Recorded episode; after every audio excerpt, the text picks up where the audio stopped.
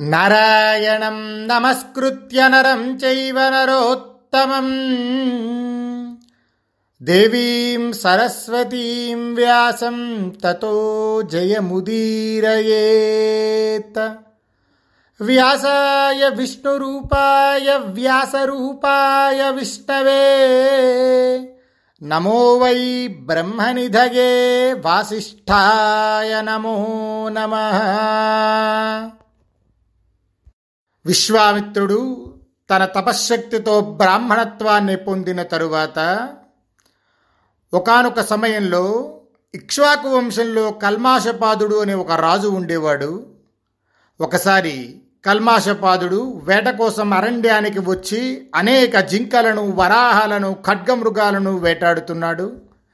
ఇలా ఎంతోసేపు వేటాడి అలసిపోయిన ఆ రాజు తిరిగి నగరానికి వస్తూ ఉన్నాడు. కల్మాషపాదుడు యుద్ధంలో ఓటమి ఎరుగనివాడు. అలాంటి రాజుని తన యజమానిని చేసుకోవాలనే అనుకుంటూ ఉండేవాడు విశ్వామిత్రుడు. ఆ రాజు వేటాడి వేటాడి అలసట చెంది ఆకలి దప్పికలతో బాధపడుతూ తిరిగి నగరానికి వస్తూ ఇరుకుబాటలో నడుస్తూ ఒక మునిని చూశాడు. ఆయన ఋషిశ్రేష్ఠుడు వశిష్ఠ మహర్షి కొడుకు.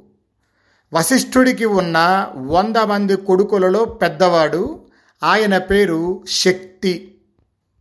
ఆ ఇరుకు బాటలో ఆయనను చూసి రాజైన కల్మాషపాదుడు బ్రాహ్మణ నా బాట నుండి తప్పుకో అన్నాడు.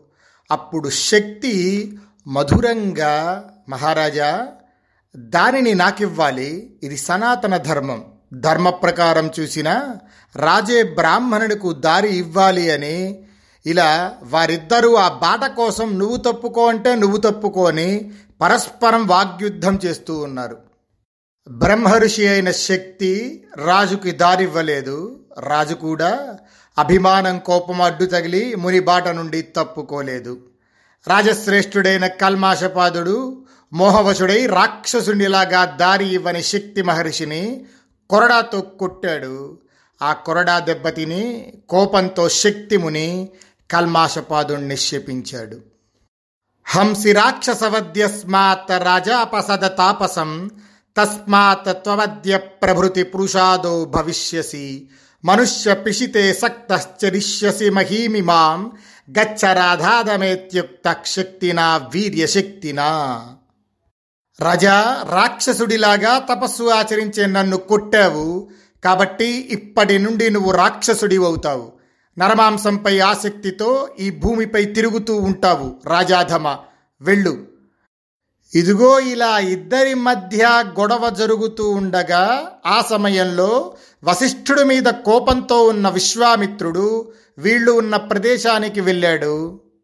శాపాన్ని పొందిన తరువాత రాజోత్తముడు అయిన కల్మాషపాదుడు వశిష్ఠుడి వలె తేజోమూర్తి అయిన ఆయనను వశిష్ఠుని కుమారునిగా గ్రహించాడు. విశ్వామిత్రుడు అదృశ్యుడై తన మేలు కోసం వారిద్దరిని అతిక్రమించిపోయాడు. శక్తి ఆ విధంగా శపించగా రాజశ్రేష్ఠుడైన కల్మాషపాదుడు ఆయనని ప్రస్తుతించి అనుగ్రహించవలసిందిగా అభ్యర్థిస్తూ శక్తిమునిని శరణు కోరాడు. ఆ మహారాజు భావాన్ని గ్రహించి విశ్వామిత్రుడు ఆ రాజులో ప్రవేశించమని ఒక రాక్షసుణ్ణి ఆదేశించాడు. బ్రహ్మఋషి శాపం కారణంగా విశ్వామిత్రుని ఆదేశంతో కింకరుడు అనే రాక్షసుడు అప్పుడు ఆ రాజైన కల్మాషపాదుడిలో ప్రవేశించాడు. విశ్వామిత్రుడు కల్మాషపాదునిలో రాక్షసుడు ప్రవేశించాడని గ్రహించి అక్కడ నుండి వెళ్ళిపోయాడు. కల్మాషపాదుడిలో ప్రవేశించిన రాక్షసుడు రాజుని కలవరపరిచాడు. ఆ రాజుకు ఏమీ తెలియటం లేదు. రాజులోకి రాక్షసుడు ప్రవేశించిన తరువాత ఒకనాడు ఆకలితో ఉన్న బ్రాహ్మణుడు అరణ్యం వైపు వెళ్తున్న కల్మాషపాదుణ్ణి చూసి మాంస సహితంగా భోజనం కావాలి అని చెప్పి అడుగుతాడు. అప్పుడు కల్మాషపాదుడు అంటాడు బ్రాహ్మణ ఇక్కడే కూర్చో రెండు ఘడియలు నిరీక్షించు నేను తిరిగి వచ్చి నువ్వు కోరిన భోజనం నీకు అందజేస్తాను అని అక్కడ నుండి వెళ్ళిపోయాడు కల్మాషపాదుడు. బ్రాహ్మణుడు ఆ రాజు చెప్పినట్టు అక్కడే ఉన్నాడు. ఆ తరువాత కల్మాషపాదుడు అరణ్యం నుండి సుఖంగా స్వేచ్ఛగా తిరిగి వచ్చి అంతఃపురంలో ప్రవేశించాడు. బ్రాహ్మణుని భోజనం పెట్టాలన్న మాట మర్చిపోయాడు. తన పనులు ముగించుకొని రాత్రి నిద్రపోయాక అర్ధరాత్రి ఒక్కసారిగా లేచి బ్రాహ్మణుడికి ఇచ్చిన మాటను తలుచుకొని వంటవారిని పిలిపించి ఆయనతో మాట్లాడుతున్నాడు. గచ్చాముష్మిన్ వనోద్దేశే బ్రాహ్మణో మాం ప్రతీక్షతే అన్నార్థీతం త్వమన్నేన సమాంసేనోపపాదయ. వెళ్ళు అరణ్యంలో ఈ ప్రాంతంలో ఒక బ్రాహ్మణుడు నా కోసం ఎదురు చూస్తూ ఉంటాడు. ఆయనకు అన్నం పెట్టాలి సమాంసమైన భోజనాన్ని ఆయనకు అందించు. ఇలా మహారాజు ఆదేశించిన తరువాత వంటవాడు మాంసం కోసం వెతకి ఎక్కడా దొరకక బాధపడుతూ ఆ విషయాన్ని రాజుకు వచ్చి తెలియచేశాడు. రాజులో విశ్వామిత్రుడు పంపిన కింకరుడు యొక్క రాక్షసావేశం ఉంది. అందువల్ల కల్మాషపాదుడు అయితే ఆ బ్రాహ్మణుడికి నరమాంసాన్నే పెట్టు అని మాటి మాటికి వంటవానితో అన్నాడు. అలాగే అని వంటవాడు తలారుల నివాస స్థలానికి వెళ్ళి రాజు చెప్పారని నిర్భయంగా నరమాంసాన్ని తీసుకొని దాన్ని పద్ధతి ప్రకారం వండి అన్నంతో పాటు తీసుకొని వెళ్ళి ఆకలిగా ఉన్న బ్రాహ్మణుడికి అందించాడు. ససిద్ధచక్షుషా దృష్ట్వా తదన్నం ద్విజసత్తమ అభోజ్యమిదమిత్యాహ క్రోధపర్యాకులే క్షణ సక్తో మానుషమాంసేషు యథోక్త శక్తినా తథా ఉద్వేజనీయో భూతానాం చరిష్యతి మహీమిమాం ఆ బ్రాహ్మణుడు దివ్య దృష్టితో అన్నాన్ని చూసి కోపంతో నిండిన కళ్ళతో చూస్తూ ఇది తినరానిది. నరమాంసంతో వండిన పదార్థం. ఆ నృపాధముడు తినడానికి వీలు కాని అన్నాన్ని ఇచ్చాడు. కాబట్టి ఆ మూఢునికే ఇటువంటి అన్నానికే నోరూరుతుంది. శక్తిముని చెప్పినట్టు మానవ మాంసం మీద ఆసక్తి పొంది ఈ కల్మాషపాదుడు సమస్త ప్రాణులకు భయాన్ని కలిగిస్తూ ఈ భూమిపై తిరుగుతాడు అని మళ్ళీ శపించాడు. రెండుసార్లు ఒకే విధంగా శపింపబడడంతో ఆ శాపం బలవత్తరమైంది. ఆ రాజు తనలో రాక్షస బలం ప్రవేశించగా వివేకాన్ని పూర్తిగా కోల్పోయాడు. ఆ రాజశ్రేష్ఠుని మనస్సును ఇంద్రియాలను అన్నింటినీ రాక్షసుడు లొంగదీసుకున్నాడు. కొద్ది రోజుల తరువాత ఒకనాడు శక్తిముని కనిపించగా కల్మాషపాదుడు శక్తిమునితో మాట్లాడుతున్నాడు. యస్మాద సదృశ ప్రయక్తోయం మయిత్వయా తస్మాత్ ప్రవర్తిష్యే ఖాదితుం పురుషానహం. నువ్వు నాకు తగని శాపాన్ని ఇచ్చావు కాబట్టి నరభక్షణాన్ని నేను నీతోనే ప్రారంభిస్తాను. రాక్షసుడు ఆవేశించిన కల్మాషపాదుడు ఆ మాటలు అంటూనే శక్తిముని ప్రాణాలు తీసి పులి తనకిష్టమైన పశువుని తిన్నట్టు శక్తిమునిని తినేశాడు. శక్తి మరణించడాన్ని గమనించి విశ్వామిత్రుడు వశిష్ఠుని మిగిలిన కుమారుల మీదకు ఆ రాక్షసుణ్ణి రెచ్చగొట్టాడు. రెచ్చిపోయిన ఆ రాక్షసుడు సింహం క్షుద్ర మృగాలను తిన్నట్లు తనకన్నా బలహీనులైన వశిష్ఠ మహాత్ముని కుమారులను తినివేశాడు. విశ్వామిత్రుడు తన కుమారులను చంపించినట్లు విని కూడా వశిష్ఠుడు ఆ శోకాన్ని భరించాడు. ఆ మునిసత్తముడు దేహత్యాగాన్ని చేయాలనుకున్నాడు కానీ విశ్వామిత్రుణ్ణి నాశనం చేయాలని భావించలేదు. ఆ వశిష్ఠుడు బుద్ధిమంతులలో శ్రేష్ఠుడు. సమేరు కూటాదాత్మానం ముమోచ భగవాన్ ఋషి గిరేస్తస్త తు తూలరాశా విపాతతత్ శోకాన్ని భరించలేక వశిష్ఠ మహర్షి మేరుపర్వత శిఖరం నుండి పర్వత శిలలపైకి దూకాడు. కానీ ఆయన దూది కుప్పపై పడ్డట్లు అయినది ఆ సమయంలో. దూకటం వలన మరణించకపోవడంతో వశిష్ఠ మహర్షి దావాగ్నితో తగలబడుతున్న మహారణ్యంలో ప్రవేశించాడు. ఆ అగ్ని తీవ్రంగా మండుతున్నా ఆ వశిష్ఠుణ్ణి తగలబెట్టలేదు. మండుతున్నా నిప్పు కూడా ఆయనకు చల్లగానే ఉంది. ఆ తరువాత శోకావిష్ఠుడైన ఆ వశిష్ఠ మహర్షి సముద్రాన్ని చూసి మెడకు ఒక గండశిలను కట్టుకొని నీటిలోకి దూకాడు. సముద్రపు అలలు వేగం ఆ మహర్షిని ఒడ్డుకు నెట్టేసింది. ఆ బ్రాహ్మణుడు ఏ రీతిగానూ మరణించలేదు. దానితో బాధపడి ఆయన మళ్ళీ ఆశ్రమానికే బయలుదేరాడు. ఆ ఆశ్రమానికి వచ్చి బిడ్డలు లేని ఆశ్రమ పదాన్ని చూసి తీవ్ర శోకంతో ఆశ్రమం నుండి మళ్ళీ వెళ్ళిపోయాడు. అప్పుడు వర్షాకాలం ఆ కాలంలో వశిష్ఠుడు క్రొత్త నీటిలో నిండుగా ఉన్న ఒక నదిని చూశాడు. అది తీరంలోని అనేక వృక్షాలను లెక్కకు మించి కొట్టుకొని తనతో పాటు తీసుకొని వస్తుంది ఆ నది. అలాంటి భయంకర నదిని చూసి వశిష్ఠ మహర్షి తాళ్ళతో తనను తాను గట్టిగా కట్టుకొని దుఃఖిస్తూనే నీటిలో మునిగాడు. ఆ నది ఆ ముని పాశాలను ఛేదించి ఆ వశిష్ఠముని ఒడ్డుకు చేర్చి త్రాళ్ళను విప్పి వదిలివేసింది.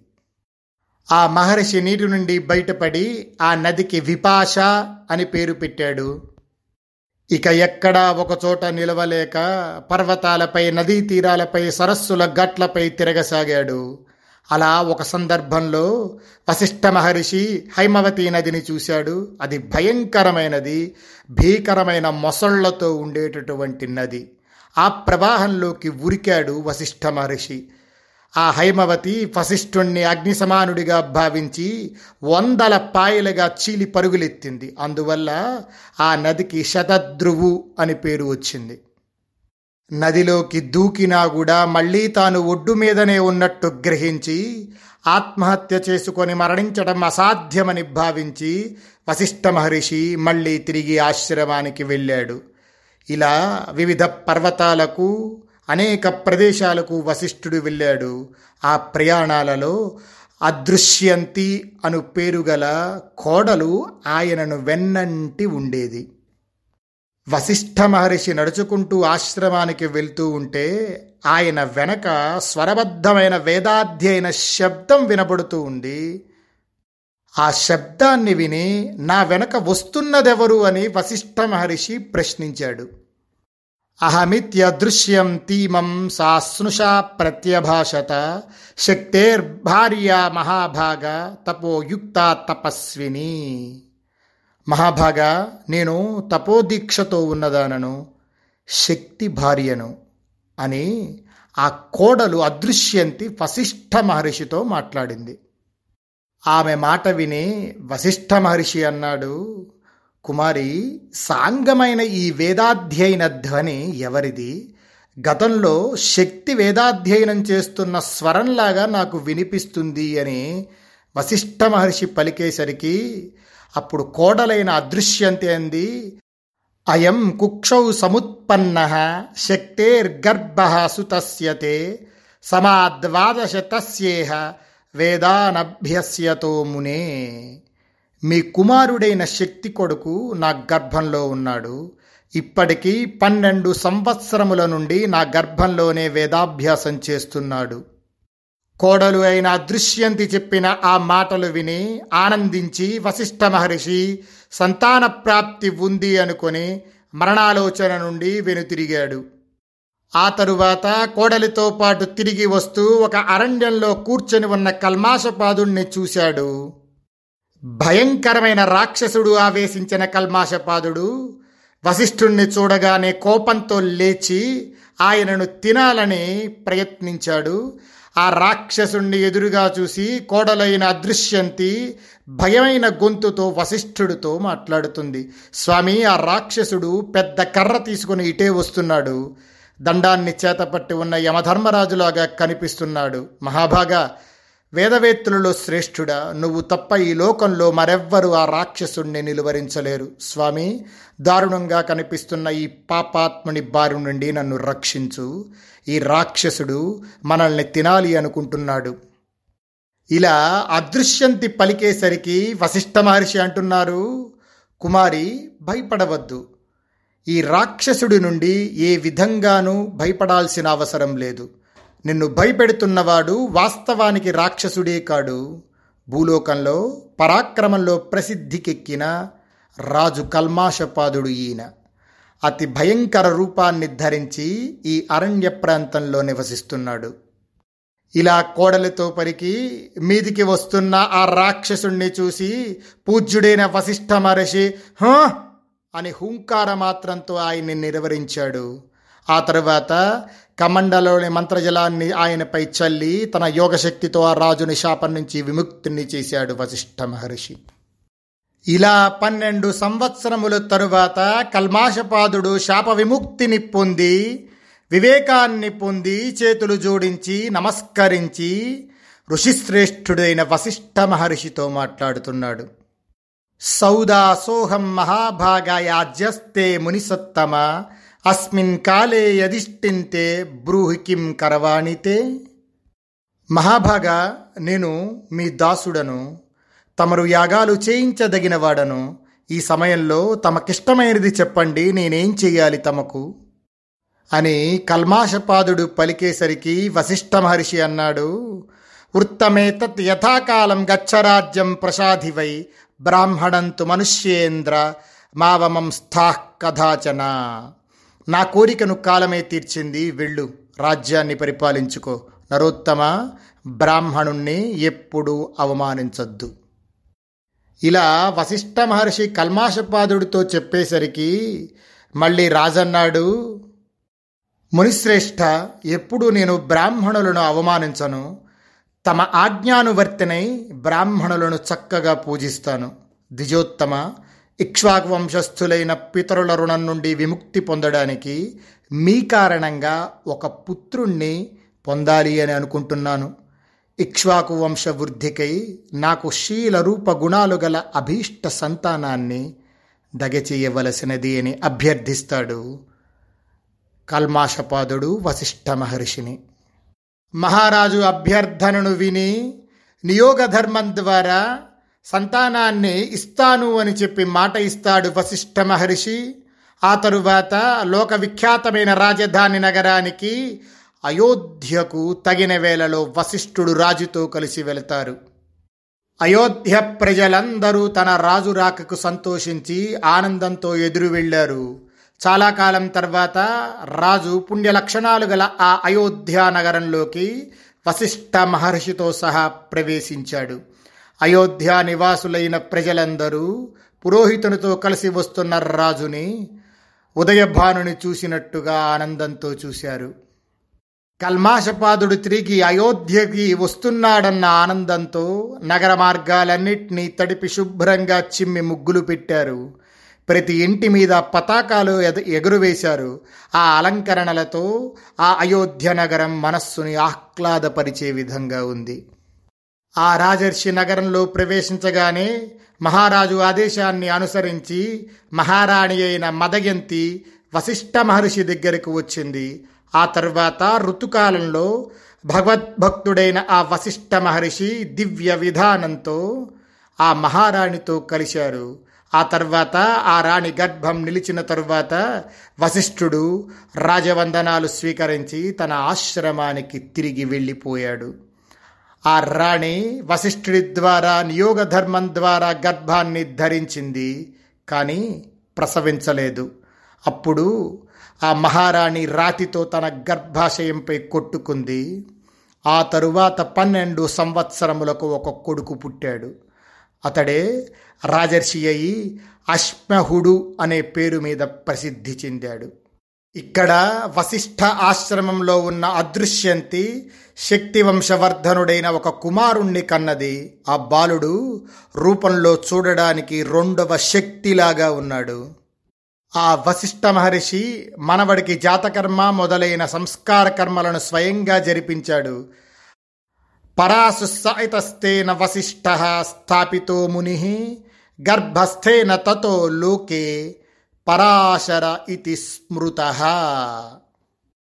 ఆ పిల్లవాడు గర్భంలో పడి మరణేచ్ఛగల వశిష్ఠ మహర్షిలో మళ్ళీ జీవన ఉత్సాహాన్ని కలిగించాడు కాబట్టి పరాశరుడు అన్న పేరుతో ప్రసిద్ధి చెందాడు. స్వస్తి ప్రజాభ్య పరిపాలయంతాం న్యాయేన మార్గేణ మహీం మహిషా. గోబ్రాహ్మణేభ్య శుభమస్తు నిత్యం लोकाः समस्ताः सुखिनो भवन्तु।